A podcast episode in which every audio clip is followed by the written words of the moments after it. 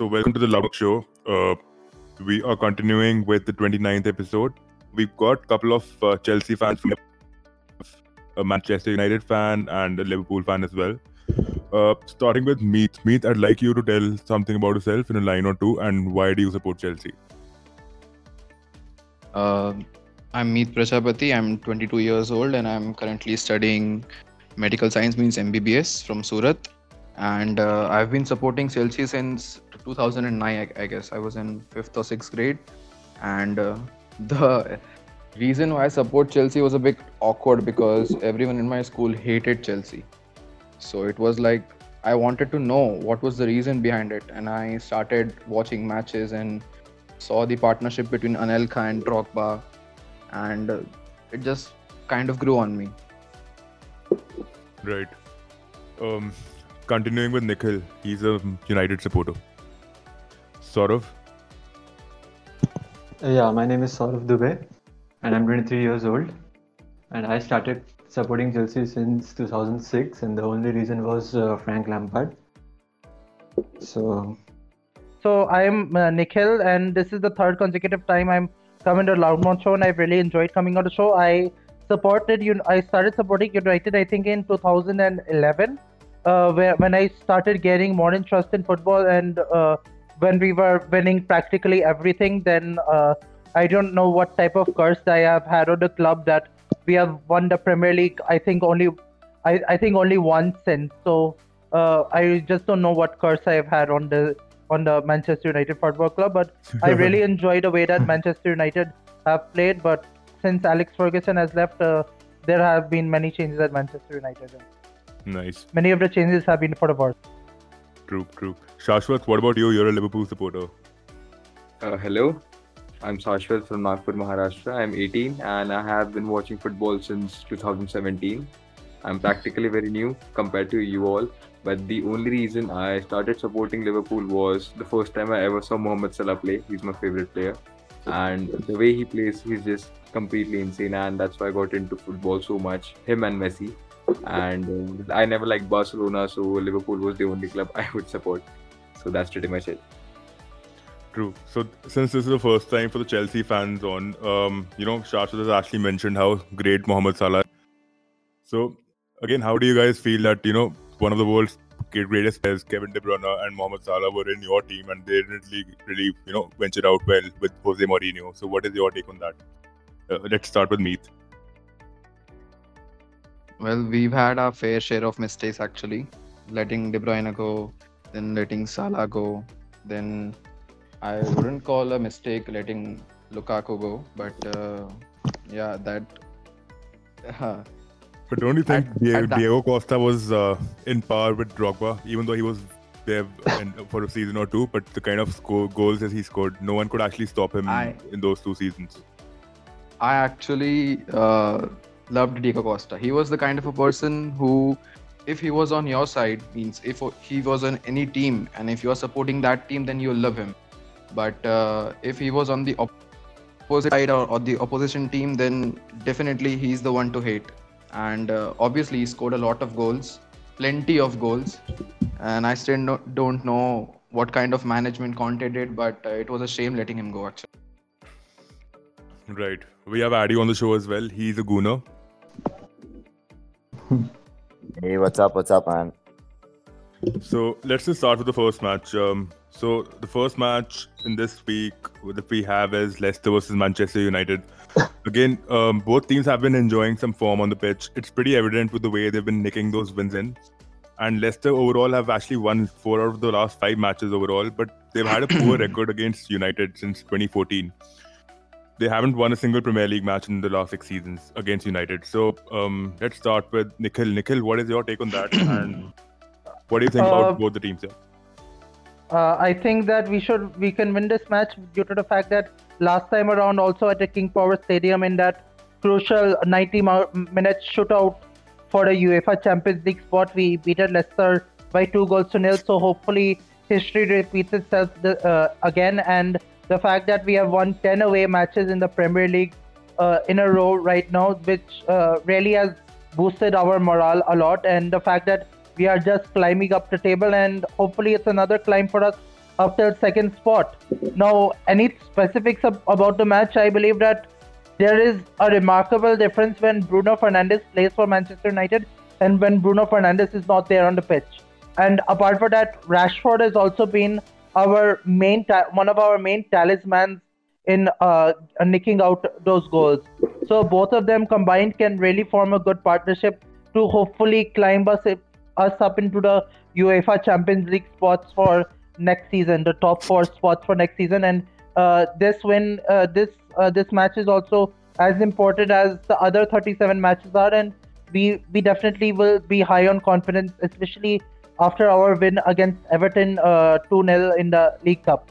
So those things will be there in the Manchester United team. But yes, the threat of Jamie Vardy will still lurk, but the Jamie Vardy has not done that well at home this season, and one prime reason for him not doing that well at home this season is that teams tend to sit deep against Leicester when they go attacking forward.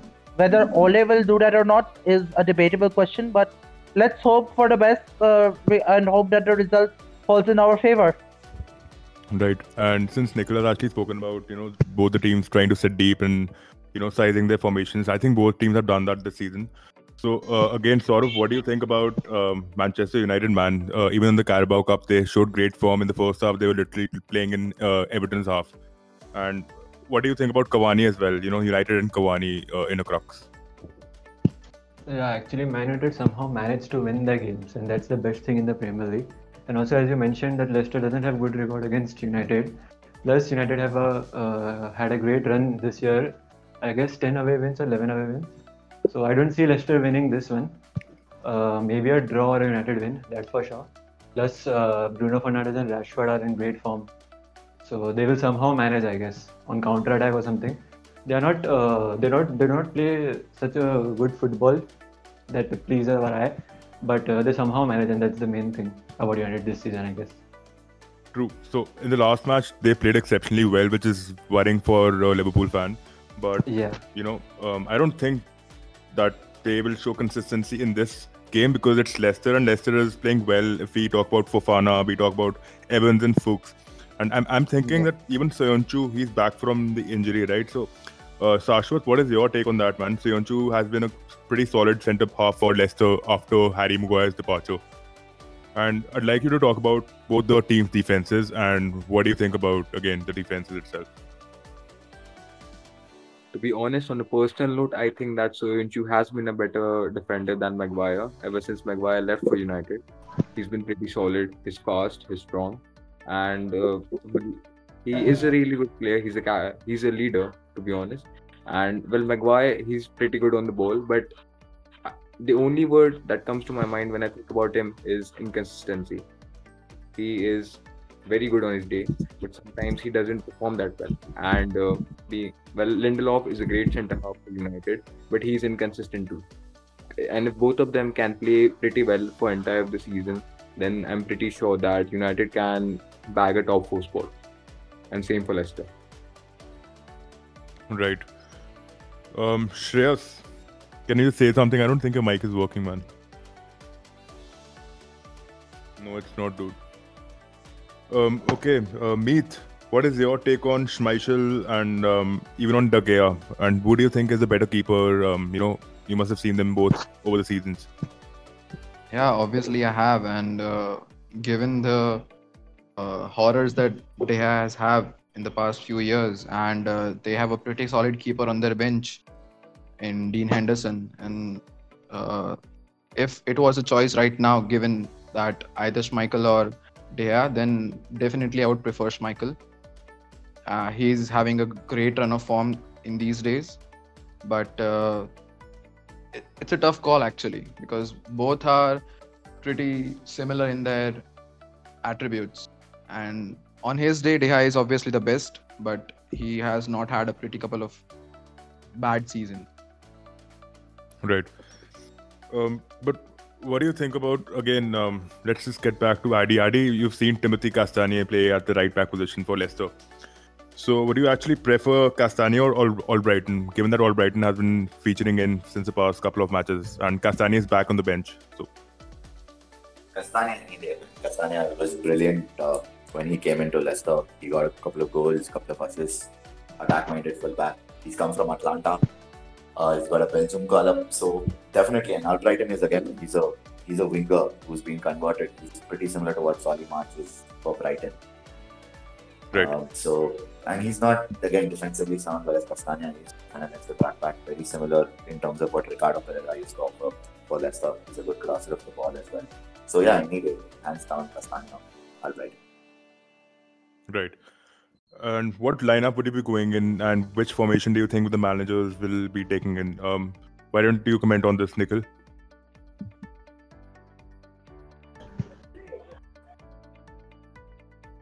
I believe that Manchester United will play in their 4-2-3-1 formation that they have been playing up till now, and Leicester, I believe, will not keep that 4-2-3-1 formation, but with Söyüncü, if Söyüncü comes back, then he will partner Fofana and Evans or whoever is that Hoops will lose their place if once Söyüncü comes back. And I believe that that holding a similar formation with probably Tielemans or Ndidi will feature in that central defensive midfield for Leicester, but and they may also have a similar formation and like Manchester United. But Leicester are pretty consistent with their counter attacks. So aren't you afraid that you don't have that, your centre backs lack pace? So what do you think about Maguire and Lindelof trying to block him? Maguire and Lindelof have always been quality players, and I believe that they will be able to a certain extent try to evade a counter attack. But regarding the counter attacks, it also comes to the entire team and how our defensive midfielders, especially like the likes of Daniel James and Juan Mata, whoever is playing in that position, can evade their counter attack from Leicester. I don't think Dan James will be featuring in, but what do you think about Scott McTominay and Aaron Wan-Bissaka? Are they back from, they were injured. They missed the Carabao match as well. So are they back? What do you think?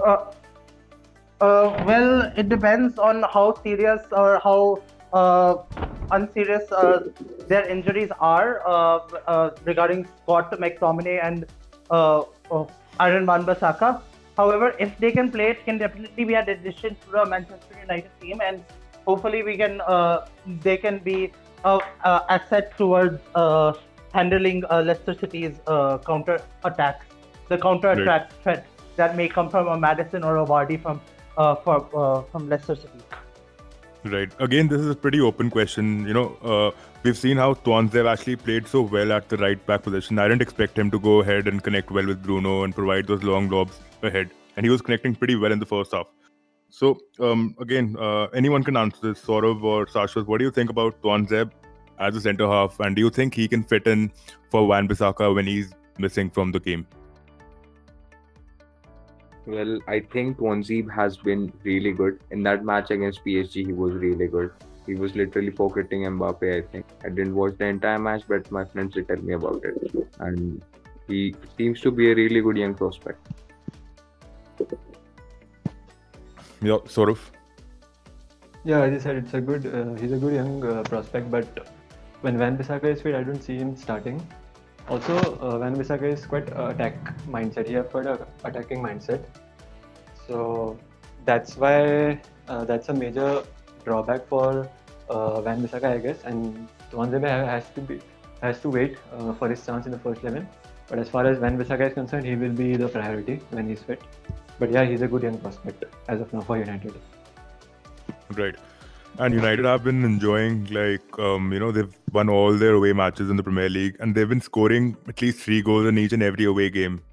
And they've also enjoyed a lot of aerial control of the ball with around 56% success in those duels. So how confident are we that United are actually improving as a team this season and they won't break down again with, they have their bits and butts? But Adi, I would like you to comment on that. Okay, I think I think United are progressing. They're gradually improving.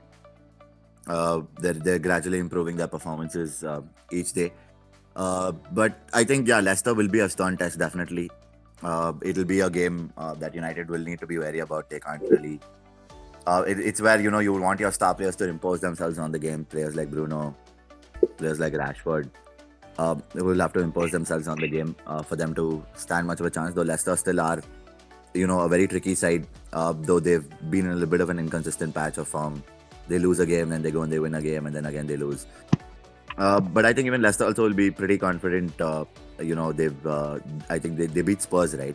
So. Right. So yeah, I think it'll be an interesting game to see. Again, United's away form is insane. They have the best away record, I think, amongst all the teams in the league this season. Yeah. So yeah, and Leicester at home are a little bit, you know, here and there. And Leicester, again, they don't have a good record against United. But yeah, it should be an interesting game. But I think this one will go in United's favor with the form that they're riding on. They're in a pretty good patch of form. True. And Leicester always are a bit inconsistent, you know, here and there. Yeah. But, Meet, what is your take on Ndidi and Tielemans, man? Do you think they're pretty underrated? And even Ndidi was sidelined for quite some time. So, what sort of a form can you make out from the Ndidi who used to play before and the Ndidi who's playing now this season? They are pretty underrated, man. They are like... I cannot describe. They both are so good. Ever since Yuri Tielemans came, he has been good defensively, and he's also been really good connecting up the midfield to the attack with the defense. So, and Ndidi, talking about Ndidi, I guess a couple of seasons back, he was leading over Kante in interceptions and tackles. And ever since that season, he has had a dip in form. So, I don't know, but he's a pretty solid defensive midfielder.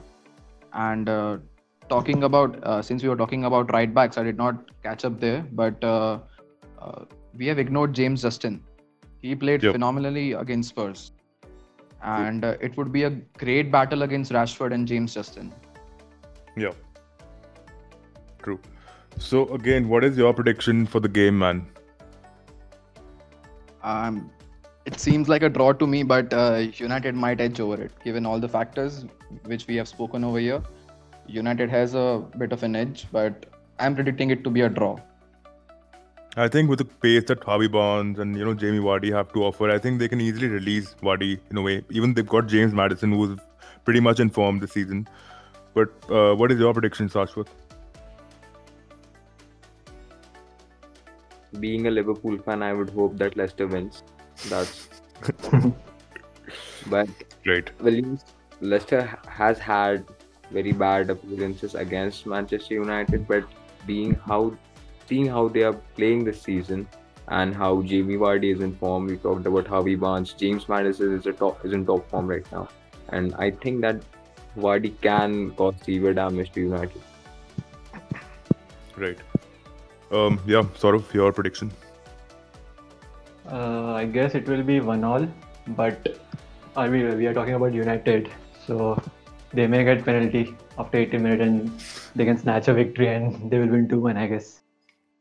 That hasn't happened as of late, but what do you think about Anthony Martial, man? He's not in form, to be honest, when we see the entire team.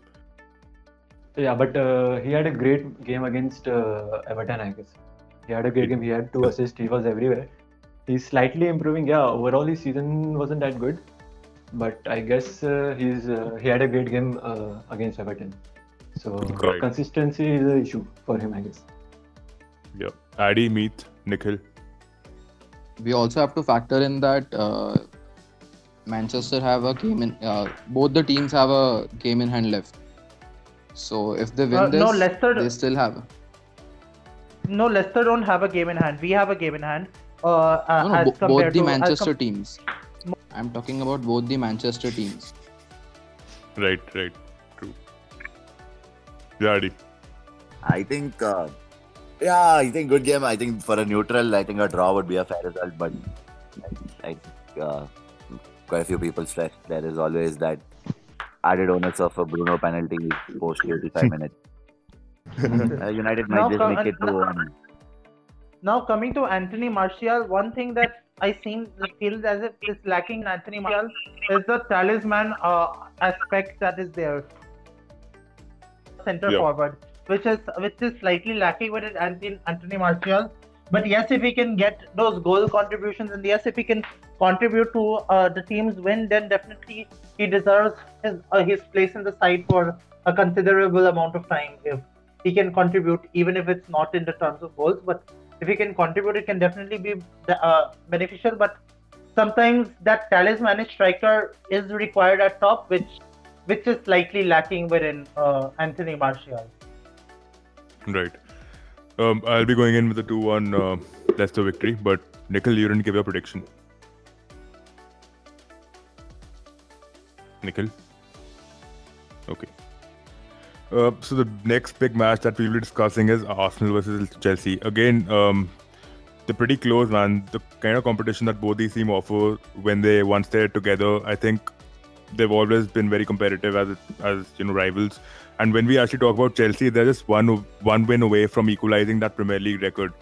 So do you think Arsenal will make a compelling comeback in this fixture? I'd like to bring Meet into the discussion. Man, we've talked about this on Instagram before, and I strongly believe that this match is Chelsea's to be won. And the rest of the predictions, if they come true, which we talked about on Instagram, that Arteta gets sacked and Tuchel coming in and all that. But right now, given the inconsistencies that Chelsea have had, I won't be surprised if we were pulled back to a draw. Right. True. But again, Sashwath, I'd like you to, ponder upon how Gabriel Martinelli, his performance actually affects Arsenal as a team, as a unit. They look different with him on the left. And he's pretty versatile. He can play as a forward as well. But what is your take on Martinelli? And he's also injured. I think he had a shin problem amidst the match, but he carried on. I don't know if he's injured or not. But yeah. Well, yeah, look, sure he's injured. Yeah. He's out. He's out. Yeah. Is he out again? I thought Arteta said it's not serious. Not serious, but he won't be fit for the Chelsea game. Oh, I see. Well, looking at their two young prospects, that's Saka and Martinelli. Both of them are really good. And to be honest, when I see Saka playing, he's the only creative player on the pitch. There's no one else. You don't see any midfielder trying to make any chances. Like Ceballos is good, but he's more of a defensive midfielder rather than an attacking one. And well, Saka, I can't say much about him. And well, they need to play Ozil, but I don't know what's the problem. They aren't playing Ozil when they clearly need a player like him on the pitch. They need playmaking stats, and Saka is doing that. And Martinelli, he was exceptional when they had the comparison between Martinelli and Greenwood. I really thought that Martinelli has been a better player. The way he played in the Europa League last season, he had 6 goals, I think, and those were bangers as well. Good player. I think he played for 45 minutes against the team in the cup, but he got injured, and because he is a really good player, he has the potential to be one of the best. That's what I think. Right. And Shreyas, I don't know, man, why Mike is still not working. No.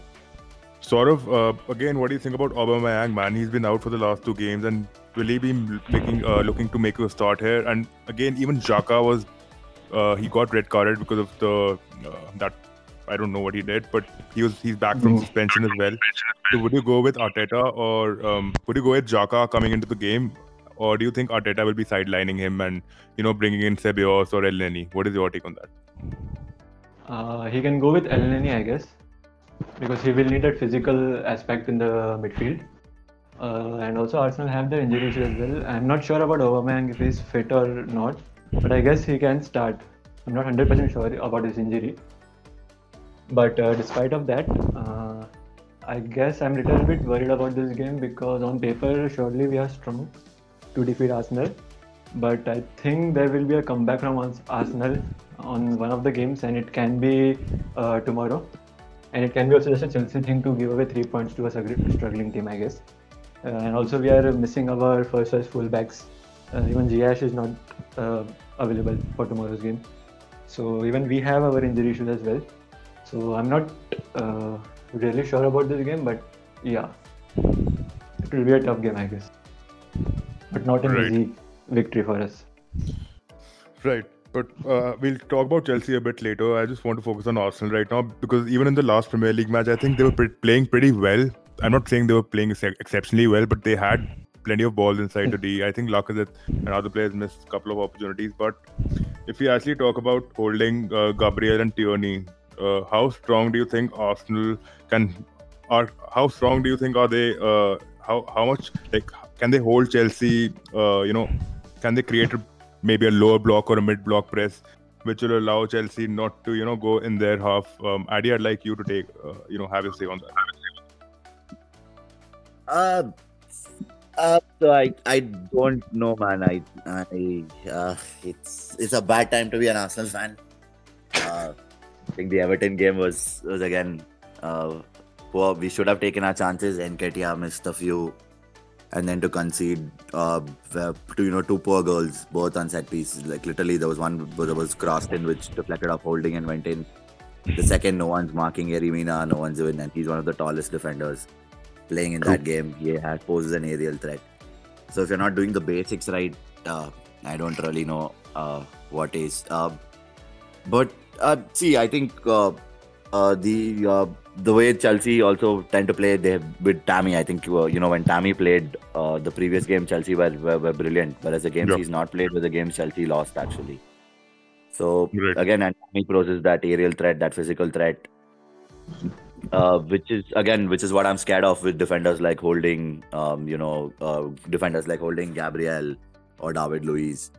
So that's my main worry, I think, with Tammy, and with Werner's pace, I'm not too sure. I think Bellerin is back, but so I'm not too sure if Bellerin again can cope with Werner's pace. And also if Jules is going to be starting, Tierney has a real handful down the other flank as well. So defensively there are a few issues here and there. It's just that we're playing decent football. We're not playing good. It's just that we're not scoring goals. We're not creating chances.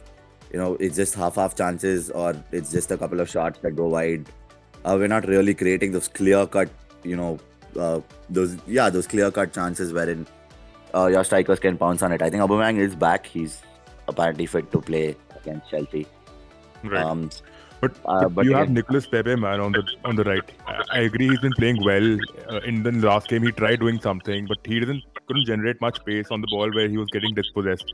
And even there were plenty of opportunities to pass on to the final third, but he chose to pass it back, to the defense. Do you think that is a problem where they don't have enough pitch awareness, where the right players are, where they need to pass the ball to? Do you think is that a problem? Yeah, I think that's what I keep saying as well. It's all down to the basics. I think we're just not doing the basics right. There's no passing, there's no link up, there's no interplay between the team. Either if there's link up or there's interplay, it's only on the left flank with Saka or with Martinelli or with Tierney and Saka or with Aubameyang and one of them. Whereas the right flank is more of either Pepe or Willian trying to just try and dribble and being unsuccessful in it. Or Bellerin just running down the flank in a straight line. It's like when you press the sprint button in FIFA, you just run in one straight line. That's exactly how Bellerin plays. Right. So there are a lot of problems, man. There are a lot of issues. I don't know. I'm not looking forward to watching tomorrow's game again, because against teams which we could comfortably beat, a season back, like Southampton or even Everton as well. We go there, we lose, we draw. So I'm not really confident in this London derby tomorrow. Right. Okay. I just want Adi's. He's a gunner, right? I want his opinion. I'll get on to you, Nikhil. Adi, just one last take on Maitland-Niles, man. What do you think, Maitland-Niles or Hector Bellerin? Personally, I would like Maitland-Niles to play because Bellerin still doesn't know how to throw a ball, and he's been playing as a right back since he's a kid. So I really don't know what the logic is there. But again, Maitland-Niles at times also, he tends to lose the ball. A lot of stray passes here there. Diagonally, he's not really much of a good crosser on the ball as well. And another thing that kind of gets to me is again Arteta's team selection, man. I seriously still have no idea why Willian starts games like that. The previous game as well, why the hell was Mustafi even playing when he's going to be leaving next season? I really don't understand. Whereas we have players like Saliba on the bench. who's literally on Instagram saying that he's in jail, he's been forced out of the team, he's been freezed out of the team. So it's partly down to Arteta as well, I think, not playing Willian. And honestly speaking, I would like to see Cedric play tomorrow, just because Cedric is a very good crosser of the ball. Right. Okay, Nikhil, you wanted to say something, man. Regarding the previous match against Everton, I believe that Everton were the deserving winners of that particular match, and they won the match because they were the ones who were creating the more opportunities, and they were the ones who are playing better football in general as compared to Arsenal, who at times feel are just around the penalty box and not creating those kind of opportunities. And even I believe that the team selection has not been right. Like if you're a Yerry Mina or a Mason Holgate or whichever central defender you are, you will feel more intimidated or more vulnerable if you're facing a Lacazette or an Aubameyang as compared to a Nketiah. Now, yes, I know that their constraints were there regarding Aubameyang being injured for the previous match, but in front of goal, Arsenal have really been lacking, and the team selection really makes me scratch my head, as I believe that the best talent is not being brought on the pitch. And like Adi was saying, that it's very important to have your best 11 players playing, and there are many debates regarding the team selection, which need to be resolved sooner rather than later, at least sooner, before Arteta has troubles in keeping his job. Now coming to the match, between Chelsea and Arsenal, I believe that even though Chelsea's main two fullbacks are injured, and I doubt that both of them will play. However, I still believe that the replacement in terms of Azpilicueta or Emerson can be a good replacements, and I still believe that Chelsea will have the upper hand as compared to Arsenal, because internal issues within any particular team in any particular sport don't get cured in a short span of time, and Arsenal will be no exception, and those issues will be there. But yes, if Aubameyang is fit and Aubameyang plays, then hopefully we can have a slightly more exciting match with slightly more threat on goal as compared to the previous matches with Adi next year. Right. Again, I'd like the Chelsea fans to come into the discussion, starting with Meet. Meet, what do you think about your lineup? And do you think Pulisic has tried playing on the right as well? But I don't think, man, that style suits him. I think he can attack more via the left flank. That is where we saw Mount, Pulisic, and even Chilwell, who won't be playing this match, unfortunately. They were playing pretty well, but they lost to Wolves, they lost to Everton. Where do you think are your games going wrong? Because you guys are actually conceding off, just one minute error, one mistake. Not like you're playing the entire match pretty bad, So yeah, it pretty much comes down to the team selection which Lampard does, because there have been times when Havertz has been playing really poorly, and still he was being selected. And also the deficiency which we have on the right flank, because apart from ZH, we don't have any other right wingers. So that is one of our main concerns. Yes, Callum Hudson-Odoi and Pulisic can play on the right flank, but that is not their natural suite. They are all left wingers, and we have abundance of left wingers there. And in place of an actual left winger, we have Werner playing over there, who's actually a center striker. So It's kind of a imbalanced team, but till now somehow we have managed to win. But I think that Lampard really needs to get his team selection straight, because this is an important match. We have lost pretty easy matches which we should have won, but still we ended up either having a draw or we lost. So this pretty much comes down to the team selection which Lampard does tomorrow.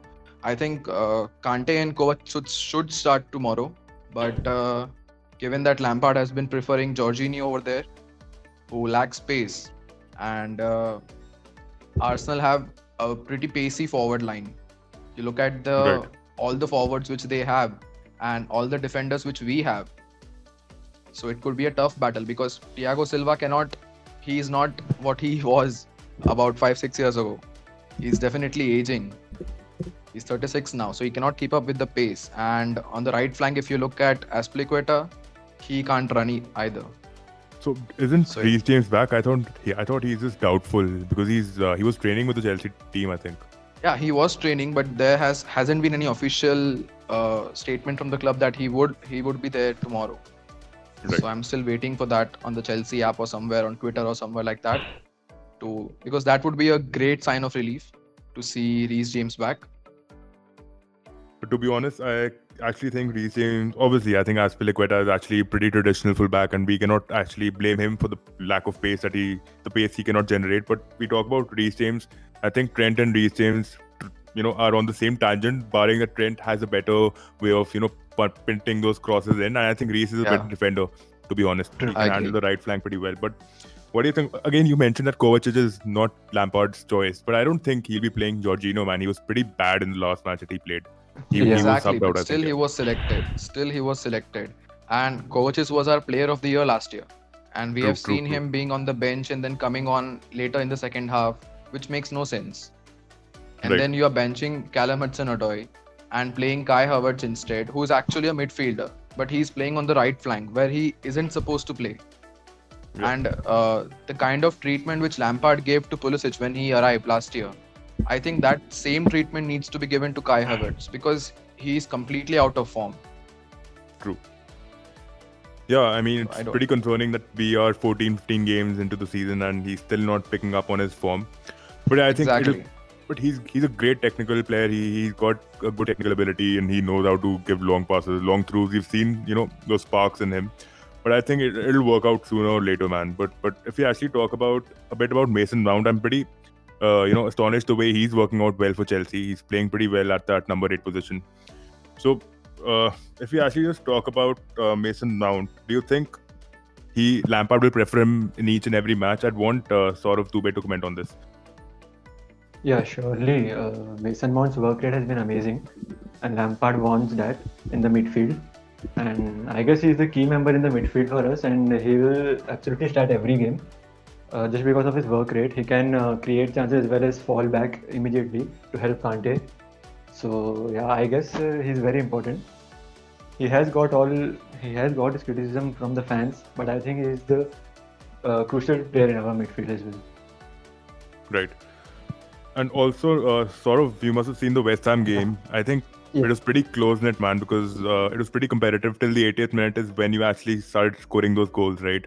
Did you think West Ham had a chance in that game because they hit the crossbar once or twice and they were pretty close in scoring those goals as well, even if it was coming out of nowhere, But what is your take on that? Surely, I thought that it was going to be a draw, 1-1. But thankfully, Kovacic came in and we started attacking actually, and that's why Kovacic is very key member in our midfield. He just drives the defender. He just drives the ball from our defensive area to our attacking area, and that's how we created chances. And West Ham were very good. We didn't play that good, as the scoreline suggests, 3-0. But yeah, there was a West Ham goal bound to be a West Ham goal after the 80th minute. But yeah, Kovacic saved us, I guess, against West Ham. Right. Again, dude, we've actually spoken about Timo Werner, but we haven't spoken about Timo Werner actually. Sashwath, what do you think as a Liverpool fan? We were actually eyeing on Timo Werner and we didn't get him. Do you think he's actually fitting in the Chelsea squad pretty well? Because we know that at the number 9 position, they've got Giroud or they've got Tammy Abraham who are playing remarkably well. But Timo Werner, we haven't really seen him start as a centre half. I think it was one FA Cup game or some other game. But he's playing as a LAM position and, the kind of pace that he has, I think that position suits him. He can draw players out too, but his passing has been horrendous. Even in the last match, he's not retrieving the ball pretty well. He's not able to hold on to the ball. So, what is your take on Werner and Chelsea? Hello, I'm audible now? Yeah. Okay, so as I was saying, Timo Werner, he's a great striker. Has been playing really well last couple, but I think that he should be playing as a number 9. As a comparison, he does play a lot like Jamie Vardy. He backs into players behind. But at the wing, he's actually horrible because he hasn't got the passing technique. He doesn't cross that well. He does draw plays, but his dribbling isn't that adequate playing as a winger. He's really good at finishing. And when he does get into the box, he is great, but sometimes he does miss. I think the problem is in his confidence has gone down because he's been playing out of position. He has not been getting any time on the ball. And I think he is relatively new to the league, so he will need some time adapting to the physicality of the pitch. Right. I truly think that it's not really the physicality that is affecting him at the moment. It's more of his own. He's not gathering that morale that he needs. We've even seen him passing pretty well in other games, but it's just that he's not getting that form that he should. He's getting dispossessed right near the final third, or he's putting in those balls, across the net. But what do you think of the match prediction? How will it venture out? Adi, what do you think? Tough game. But yeah, I think Chelsea will nick this one. 2-1 Chelsea. Right. Uday, you need to do your predictions. I'm not predicting this one because I think Arsenal will be... Aram kar chup. I didn't say anything, dude. Yeah. Amit, what is your take on the prediction? I'm going in for 2-0 Chelsea. Right. Nikhil? I'm going in for 2-1 or 3-1 Chelsea, and I believe that Arsenal will not pose a threat towards Chelsea, and I believe that the match will be dominated by Chelsea for the 90 minutes. Ooh, okay. I don't think so because Arsenal-Chelsea games have always been very competitive. But Sashwath, what is your opinion? I don't see this Arsenal team posing any sort of threat for the Chelsea backline, and even come on, man, that is a bit harsh. Even their defense also does not look. As a Chelsea fan, I should actually be proud that you are saying that, but I completely disagree with you, man. That is just a bold statement, nothing else. Because if Reece they've been lacking that creativity in that penalty box. If you watch Arsenal's matches, and you need to have that talismanic sort of finish, which Arsenal have been lacking in recent years, and their goals have come from.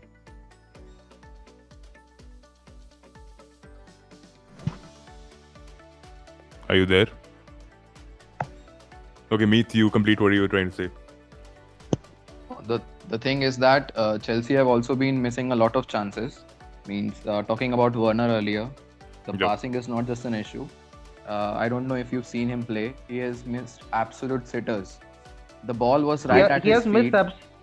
He has missed absolute sitters, and he has not been looked like the talismanic type of striker which you expect at a Premier League level, but he's very good, and that's why he's brought in from Red Bull Leipzig, and that's why he scored that many goals. But it's just not clicking for him, and you need to ensure that at this level you want to be given that many chances, and you need to convert your big chances more often than not in any particular field that you may go to, and that is one thing that Timo Werner has lacked. And if he can definitely convert his big chances, then definitely he deserves that center forward role as compared to a left attacking midfielder role, which he's getting due to the fact that as a center forward you can't screw up that many chances. That's why he's not playing as a center forward, which initially Frank Lampard ought him out to play, Timo Werner to play.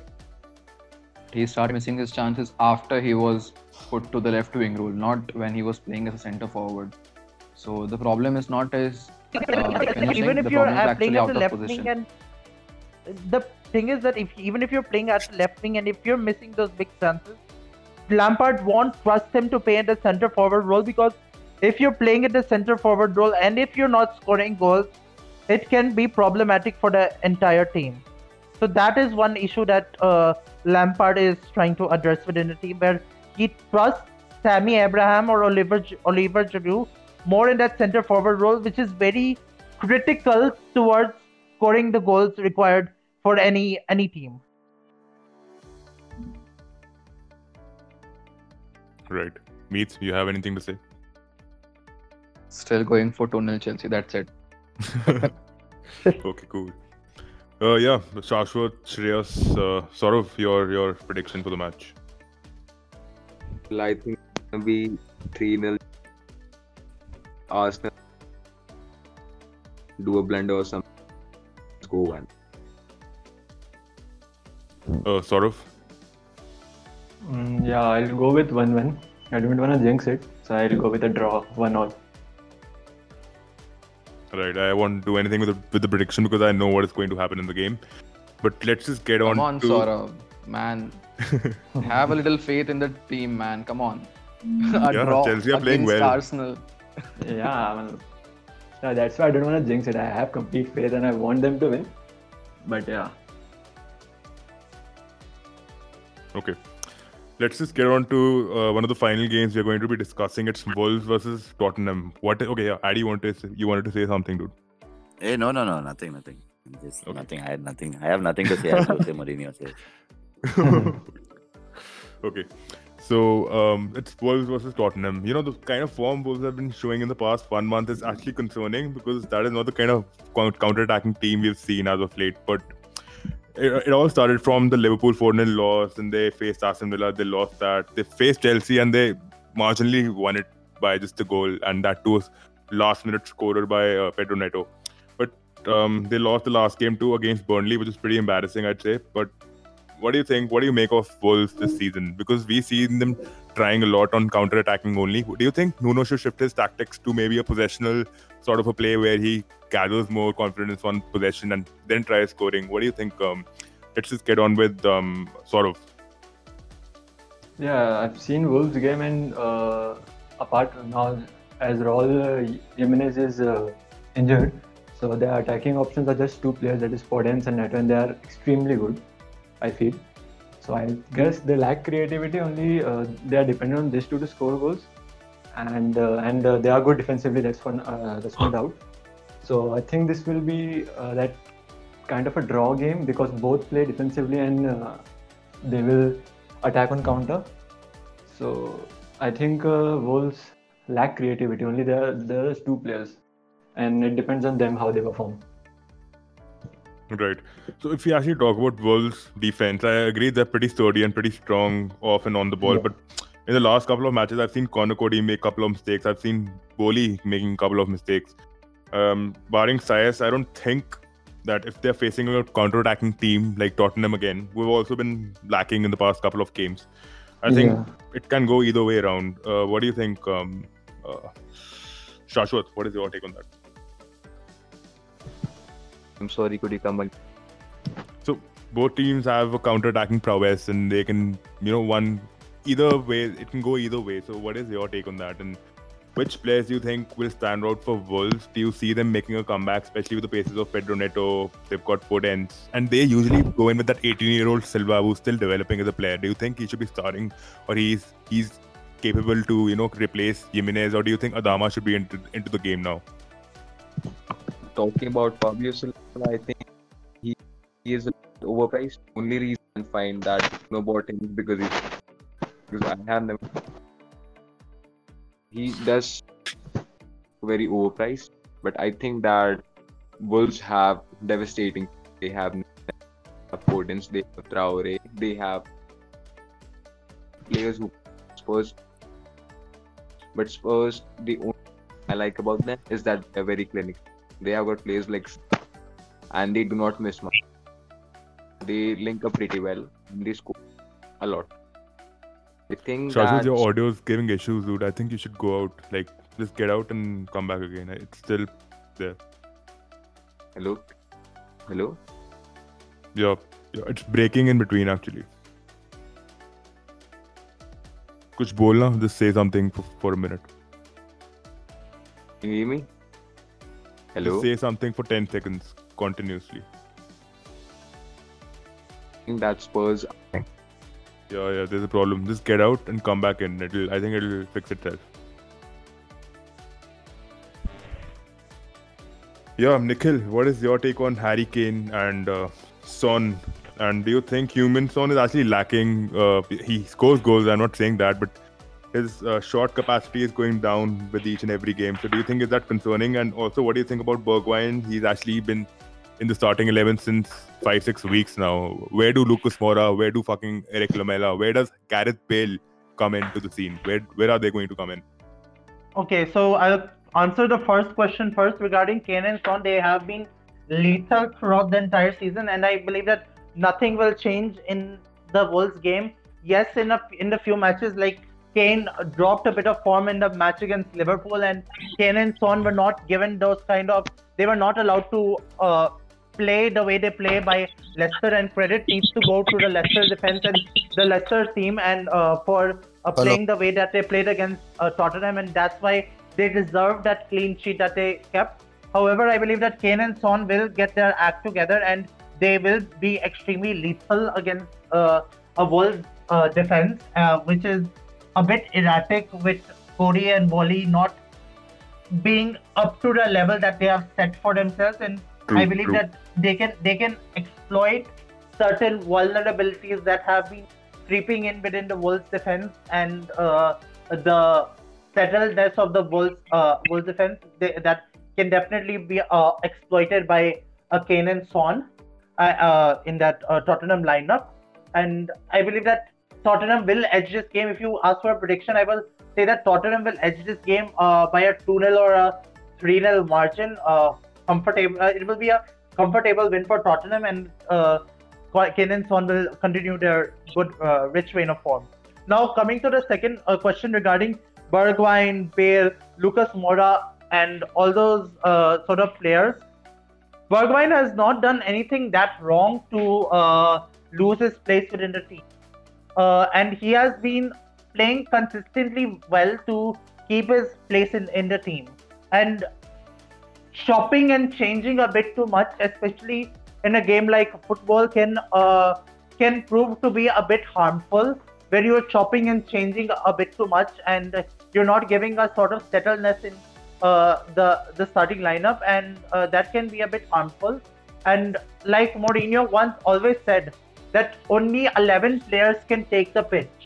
So yes, Bergwijn, if he has not done anything wrong, he definitely deserves to. If he can cement that place, then he definitely deserves that particular place in Tottenham's lineup ahead of the Bales, the Lucas Mouras, and all those other players vying for that particular position.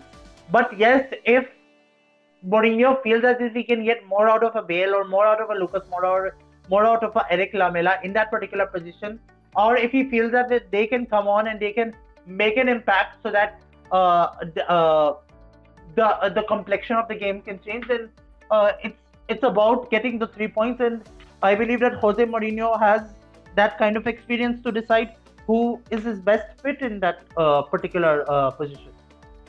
Right.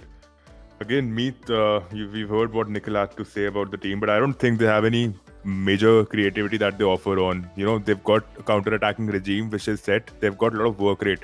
We don't see Ndombele as a creative attacking mid. We see him as a number 10 who's actually adding on to the workhorses. We see Bergwijn doing the same. He actually goes defense as well. We've seen Aurier going ahead. We've seen Aurier sitting behind as well in one of the games. So, what is your take? What do you make of Tottenham, especially with even Højbjerg and Sissoko at the number 6 position? And overall, what do you see Tottenham as? I personally feel that Mourinho relies a lot on Harry Kane and Son, which he should not. It's a collective team's effort.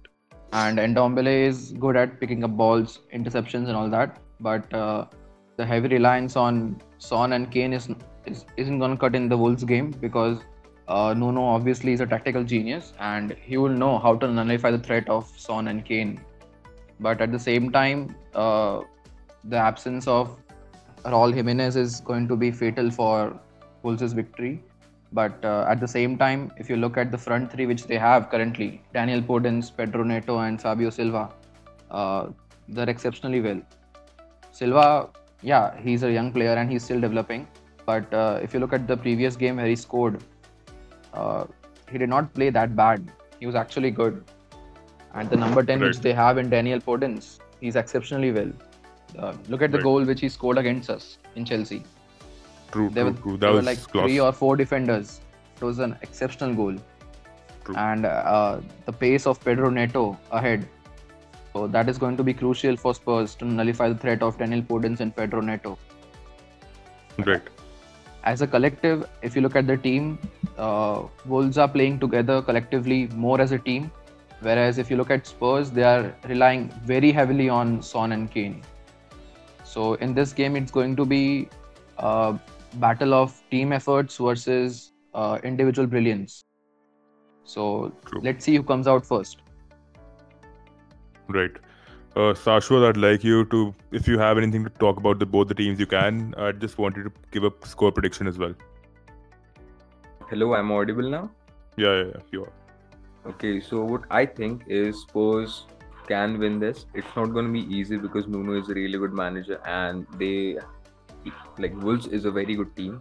They play attacking football on counter attacks, but I think that without Raul Jimenez, they do not stand much of a chance against Mourinho because he, well, you know how he plays a lot of defensive football after this 4-1. So it will be really tough for Wolves to score on counter because they wouldn't try to attack as much as they mostly do, Spurs. So I think it's going to be like a 1-0 victory for Spurs. Right. Adi, do you have anything to talk about both the managers or both the teams, and what is your prediction for the game? I think good game again. Both teams. Pretty good run of form, I think, barring just that Wolves-Burnley game. Wolves were poor, and when Spurs lost to Leicester. But again, I think Spurs are more of a two-man team. It's more on Son and Kane. It was pretty evident in the Carabao Cup as well. Till Son was introduced in the game, Spurs were toothless against Stoke. Didn't really offer much. True. So, again, it's a two-man and pretty similar with Wolves again. There also, it's a two-man show. It's Podence and Pedro Neto. So it's all based on how these two, on which two turns up on the day. Right. But yeah, definitely, I think Raul Jimenez is missing is a big miss. And Wolves really haven't strengthened in the striker position. I think Fabio Silva is just about 17, 18. He can't be leading the front line for a Premier League team with the reputation as of Wolves.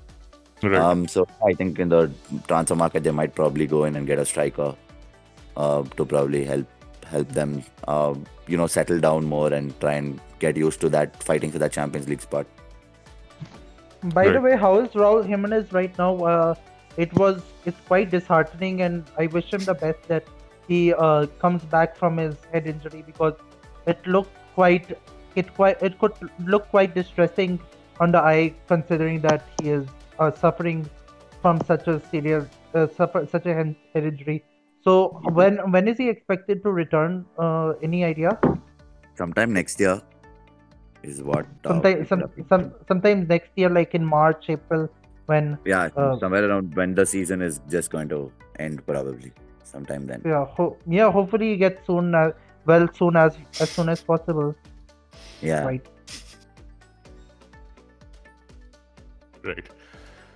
Okay, guys, I think we are going to end the discussion for the games right here, but I have a couple of questions for you guys. Before the discussion also, Uday, Harami, you took Jota from them. You have no shame. Well, it was... We didn't take anyone. Jota knows where the trophies are going to come in the next 5-6 years, so that is what he decided on. And he doesn't give a fuck about who's Portuguese, who's English, he just wants to win. You have his nudes for sure. Well, it's within his own interest wherever he wishes to sign, and it's between the Liverpool and the Wolves parties that were involved within the transfer deal. I believe that it was completely a fair deal that Jota decided to switch over to Liverpool. I agree in fair, but I think they should have got more money out of him, man. That was rubbish getting a player of the quality of Diego Jota for that cheap amount. I think Liverpool got the better end of the deal. It was 45 million, right? Yeah, 45. With the market and everything, I was expecting at least 70, man. 70, 65, 70. Like, post-COVID, considering how brilliant he was in the Europa League and with Portugal.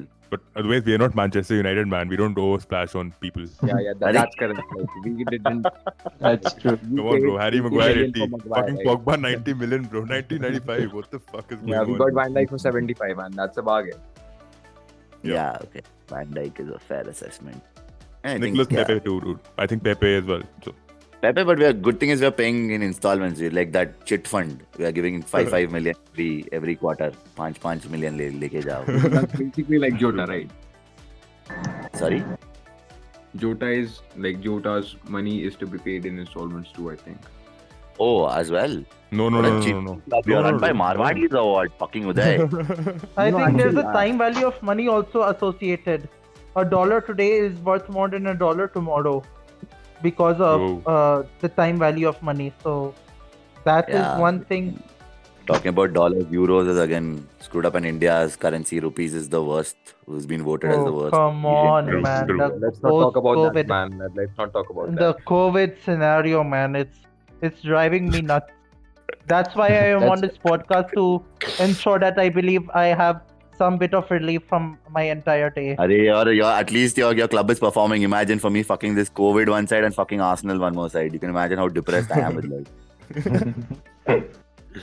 Let's not talk about Marwadis, because I still remember when Arsene Wenger decided to... that was a killer deal, man. You have to actually remove that. $1. Just $1 extra of his release. No, pound. It was sterling. Like... It was a pound. It was 40,000 was Suarez's. This thing. Wenger like balls. Let's just go and put £1 and break it. That was killer. A badass move. Technically correct. It's not like he was wrong. Of the transfer window. He was like, I'll give you £1 extra. Give me Suarez.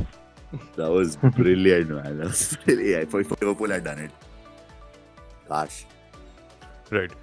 Let's just get on to the question answer round. So the first question is from Dr. Kutz. United for second spot looks bad for the league. Do you guys feel they deserve to be in the title race? Let's start with Meet. It's actually a laughable question. No disrespect to United fans, but I don't think they should come in second. Right. Well, if we can perform and we can get the results that are required out of us, then definitely we deserve as higher league position as possible and as many points as possible. Yes, second or first might be slightly unachievable, but if we can just continue to churn out the results and continue to churn out the points, and if we come second, and which might have seemed unachievable, then why not? If we achieve something, then there's a reason why we might in a way we might deserve it. So, but if you ask from a realistic point of view, it might be slightly tough to finish within the top two within the English Premier League. But like we finished third last time around, hopefully we can finish as high as possible within the league and secure as many points as possible in whichever out of the 25 games that are remaining. No, the point that he was trying to make maybe is like you guys played against Brighton, you guys played against a couple of underdogs, and you guys did not deserve those matches because there were a couple of incidents where VAR actually supported you. So I believe that some things are there which work both ways. There are decisions which work against us as well, and they sometimes balance itself out during the course of the season. And I believe that whatever flaws are there within the technology, it's there for the Premier League and it's there for the authorities to that are sitting above us to decide what is fair and what is unfair. If certain decisions by a VAR are going in our favor, then I believe that it's not our fault that they're going in our favor, and whatever is decided according to the rules and regulations and according to the technology should be abided by. Yes, there might be a grey area for debate, but if we have 26 points from 13 matches, then in a way we deserve the position that we are in currently. True, as a United fan, any United fan would agree with you, but yeah, I think opposition fans find it a little tough when VAR is actually going against, when it is supporting other teams, but it is going against their own team. But let's just get on with the other question. Have Spurs lost the chance to become a serious contender in the Premier League trophy, seeing their recent form? Adwaita, I think you'd be the best fit to answer this. God, I feel I'm making the Arsenal fan. But no, man, I think it's just, again, the odd game. It was like what Spurs had at Everton in the first game of the season. They are still, title contenders, technically, if you look at the points table. They are, it's just that Liverpool, again, have, kicked up on the year, have been incredible the last 2-3 months or so. But you can't write off Spurs. I think this is probably going to be one of the best seasons that they will be having. They might also end up with a trophy with the Carabao Cup. I hope and not the Adi Cup, as they always do. But yeah, man, I think it's too early to write Spurs off. I think just based on that Leicester game or whatever current form they have, I think it's too early to write Spurs off. I think this is I won't write Spurs off, but at the same time, I won't say that they are genuine title contenders, and I still believe that in this particular league, Liverpool are the team to beat. And it's if I were to predict the odds of any team winning the trophy, I would say that Liverpool have the best odds of winning the English Premier League, considering that it's a league in which consistency is required, and consistently trying to secure as many points as possible is the need. And I believe that Liverpool have the strongest. Liverpool are the team to beat. It's hard to say, but that those are the facts. And I do not feel as if I were to place odds on Spurs winning the league, I would say that they don't have that many odds as a Liverpool or any other, or let's say a Manchester City have. If provided Manchester City get their striking act together. Yeah, but then I think Gabriel Jesus has tested positive now for COVID, so they're pretty much good against his back door. Yeah. Oh, Jesus and Walker both have tested positive. Pogba too? Kyle Walker and Gabriel. Oh, I thought Pogba. Okay. No, Kyle Walker. Pogba, he got part 2-3 one. It wouldn't have mattered even if Pogba wasn't there. Yeah. So City are pretty much screwed now at right back. You'll have to see probably Benjamin Mendy play at left back and Cancelo move the right back. And Aguero will. That's what they did in the cup. With Sterling as a false nine. But why don't they play with Zinchenko? I think he's a pretty good talent. But he's defensive. That's what they did in the cup actually. Not Zinchenko. Zinchenko is not a. And he's also not linked with West Ham. He's not a designated left back, and I believe that the other options that are there left back like Mendy and Cancelo are much better options than Zinchenko. I think Cancelo is playing on the right, actually. Mendy on the left, Cancelo on the right. There have been matches where Cancelo has played on the left and Kyle Walker has played on the right. So Kyle Walker is the number one right back, right? Definitely. Exactly. So maybe Cancelo replacing Kyle Walker, but I believe that Zinchenko is not a designated fullback, and if they have better options, then Manchester City should go for the designated fullbacks like Mendy and Cancelo and the other options. No, I think he can play Zinchenko because Zinchenko is a very good crosser of the ball. Shakhtar also. Zinchenko is a very good crosser of the ball, but the point I'm trying to raise is he a designated fullback or not? He's a very good player, and he's a very good player, but is he a designated fullback or not? Is the main question that I have. He's not getting game time. First of all, he's not getting game time, and when he did last season, he was spectacular for City. I think he was spectacular, but there is a difference between. And I agree that even if Zinchenko plays, my best wishes are for him, and he will do extremely well. But is he a designated fullback or not? It's a simple question. See, that's the thing with Pep. That's where he's been playing. Yeah, and he's been playing. I think Pep should be waiting for Angelino. He's on loan, right? So he'll be coming back to City. Yeah, but he's killing it. Also, Nathan Ake can play left back, I guess, if needed. Yeah, but Ake is offensively, he's poor, man. Have you ever seen him cross a ball? That's true. No, I believe that Nathan Ake is not the right option. He is more suited as a centre back, and he should be, if he's playing, then he should be playing in that centre back role as compared to any other. Yeah. If needed, if an emergency required, like all the fullbacks are injured and Zinchenko is also injured, then probably. But otherwise, there's no immediate emergency. Then it's a no-no for me. But you don't know what that ball fraud thinks about, man. That ball fraud is capable of anything. Yeah. Tuchel can do anything and anything. For all you know, you might play Fanatino as a left back. Right. So there are three crucial questions that I'd like you guys to answer. If Arteta gets sacked, who should Arsenal replace him with? Adi, I'd want your take on that. Oh, if he does get sacked, I would love that as well. But there's no way he's going to. Do you think you should be playing attacking football after Arteta goes? Or do you think you should stick to like a balanced play or pragmatic play or defensive formation? What do you think? So that again will depend. I see. I'm used to Arsenal playing that beautiful game, the one-touch football, the swift attacking. You know, coming in, seeing this is a bit of a change. I mean, defensively we are much better than what we were under the previous managers. But again, you know, if a manager, preferably I would look for Allegri, Nagelsmann, Allegri, or Tuchel. Tuchel probably, but again, I have my doubts on Tuchel. I think it's pretty similar to Unai Emery. Right. Sashwath, what is your take on Arteta's tactics? Is he solely responsible for Arsenal's downfall, which might lead them to getting relegated? What is your take on that? Well, I think it's not completely his fault because, as you see, there's been a lot of change in managerial status at Arsenal, and the results have been very, not up to their standards. And of course, they are a huge club; they do not deserve to be relegated. And it feels pretty bad seeing them performing this way, but I think it's much more of the players' faults rather than Arteta, because you don't see that dedication in those players the way Arsenal used to play a decade ago, and the Arsenal love, you see the love for the club, you don't see that in the players. That's what I think. Uday, you find these amazing Liverpool fans whom I'm really starting to like, man. You got Ishan last time who was praising Arsenal. Yeah.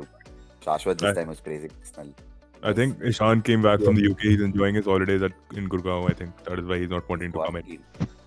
He's quarantined. But if all that aside, I would definitely love Jurgen Klopp to come in. Adi, all our live videos went for a six. Like, something happened and like I got a message from IGTV. I don't know what. Like, that same error shit I sent you. Screenshot. And everything wiped out, dude. All our Instagram TV vibe. Everything. That was class content. That was entertainment. That was better than Bajrangi Bhaijaan movie. True, man. Any Pai fans, please don't get offended. Please don't get salty. He's a pathetic actor. Adi, where are you from? No Pai fans here. I'm from Bombay. I'm from Mumbai. Mumbai, but I'm currently based in Bangalore. I lived in Bombay for 3 years, by the way. Did you like it? To a certain extent, yes. To a certain extent, actually, yes. Why no though? You didn't say no. Why no though? Because I mean, I'm asking 50% that he said no to. No, actually, life in Delhi. I'm from Delhi, so Gurgaon, Delhi. So I find life in Delhi slightly different as compared to Bombay. One in Bombay in the summers it used to rain like hell. Like hell means like hell. And the food quality, the food in general, the options that were there are not that much suited to a North Indian, and a North Indian would find it slightly different in the food options. But why? Yes, if I come to the why, yes. Primarily, one thing that I liked was that at least there was a sense of interaction and all those sort of things. In this online scenario, I mean, my God, a 7-year-old younger sister and two parents. All respect to my parents, but.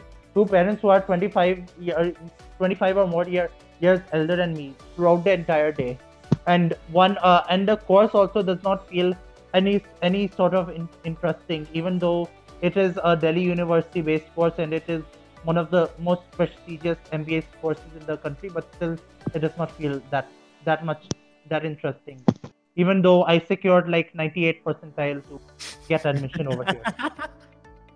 Good stuff, bro. Good stuff.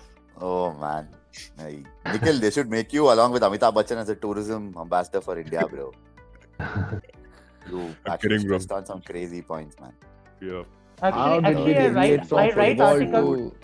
Mumbai and Delhi. I write articles for a girl named Chavi Gupta who scored 100th percentile, and no girl till date has scored more marks in the CAT examination than her. And I write articles regarding MBA entrance examinations and college selection and all those sort of things. I help her out with in her channel as well. So those are some things that I... Oh, nice, Adi, you're keeping yourself busy in this time. Basically, Uday and me, we like to get drunk. That's all. That's the only thing. We don't do anything. Even this is a way keeping myself busy, talking about football and for a couple of hours. Support every and love. Yeah. Kind of. Yeah, but then this is also depressing for me. I have to talk about Arsenal for 2-3 hours, which is extremely torturous, along with the regular deals of the COVID and all this nonsense, this curfew and you want to talk about being depressed? Then come to my hospital. I'll show you what's depressing actually like. Are you a doctor? Yeah, I'm studying MBBS. I told in the beginning, I'm studying MBBS. Nice. Nice. He must be studying for 12, 13 hours a day. I think all the Chelsea fans we get are end up being as doctors, right? Yeah. And the Liverpool fans end up being partially supportive of Arsenal, which is cool, man. Nice. You got a pattern or trend. I thought you were going to say they end up being drunk. So, being honest. Yeah, that is Uday and me. That's just Uday, me, Rujan, Kanishk and Kush. The other Liverpool fans are actually underage. I think barring Sashwath, he's 18. All the Liverpool fans I have are drunk bastards. They were also delusional a couple of years back. Liverpool fans were delusional a couple of years back. You were running in diapers, motherfucker, when you started supporting Manchester United. Chill, bro. What the fuck? I'm talking about delusion. I'm just taking Manchester, that's all. You guys were delusional. 30 years without a title, it must have been a bit... Signing Andy Carroll to replace Fernando Torres, That was the deal of the century. We were actually taking care of our UCLs. That is why we have 6 down the cabinet. That and all is okay, bro. That is... The highest is nothing. I'm telling you, Europa League is going to be the next biggest thing in football. Everyone will want to play in the Europa League. Because Tottenham, Arsenal and United are in it, right? Yeah. I'm telling you, Europa League is where the shiz is at. I keep saying that. The optimism which Arsenal fans have is really commendable. What optimism, bro? Have you seen how depressed Arsenal fans are the last 3? I'm pretty sure also probably because of COVID, no one's really gone and seen. There would have been a lot of suicides also and people would have blamed Arsenal actually for it. No, that's true. What a fuck-all club. What a fuck-all club. My life's already depressed and this club on top of that is adding to my stress and to my tension. At least they're not charging people money to watch their games. Earlier, Arsenal's ticket prices used to be so over the roof. At least we are number one. We're the most expensive in entire UK is Arsenal in terms of their God, how on earth do tickets for Arsenal's matches be even more expensive? I still fail to understand. Well, they say once and plus this AFTV nonsense and all these toxic. Oh, that AFTV. AFTV is lit, bro. It is like the. It's lit for non-Arsenal fans, but then the problem is entertainment source for everyone. Toxic. It has legit such a big B material, man. So much toxic hate. Yeah. These are the same guys who wanted Wenger out and this, that, and now they're like, Wenger would have actually been good for us. Why did we do it? And all this rubbish. These are the same guys who, in the beginning of the season, they were like, Arteta is the way to go. He's the one for us. Exactly, Arteta's going to win us the title and all that bullshit and crap and nonsense. And now they're like, who the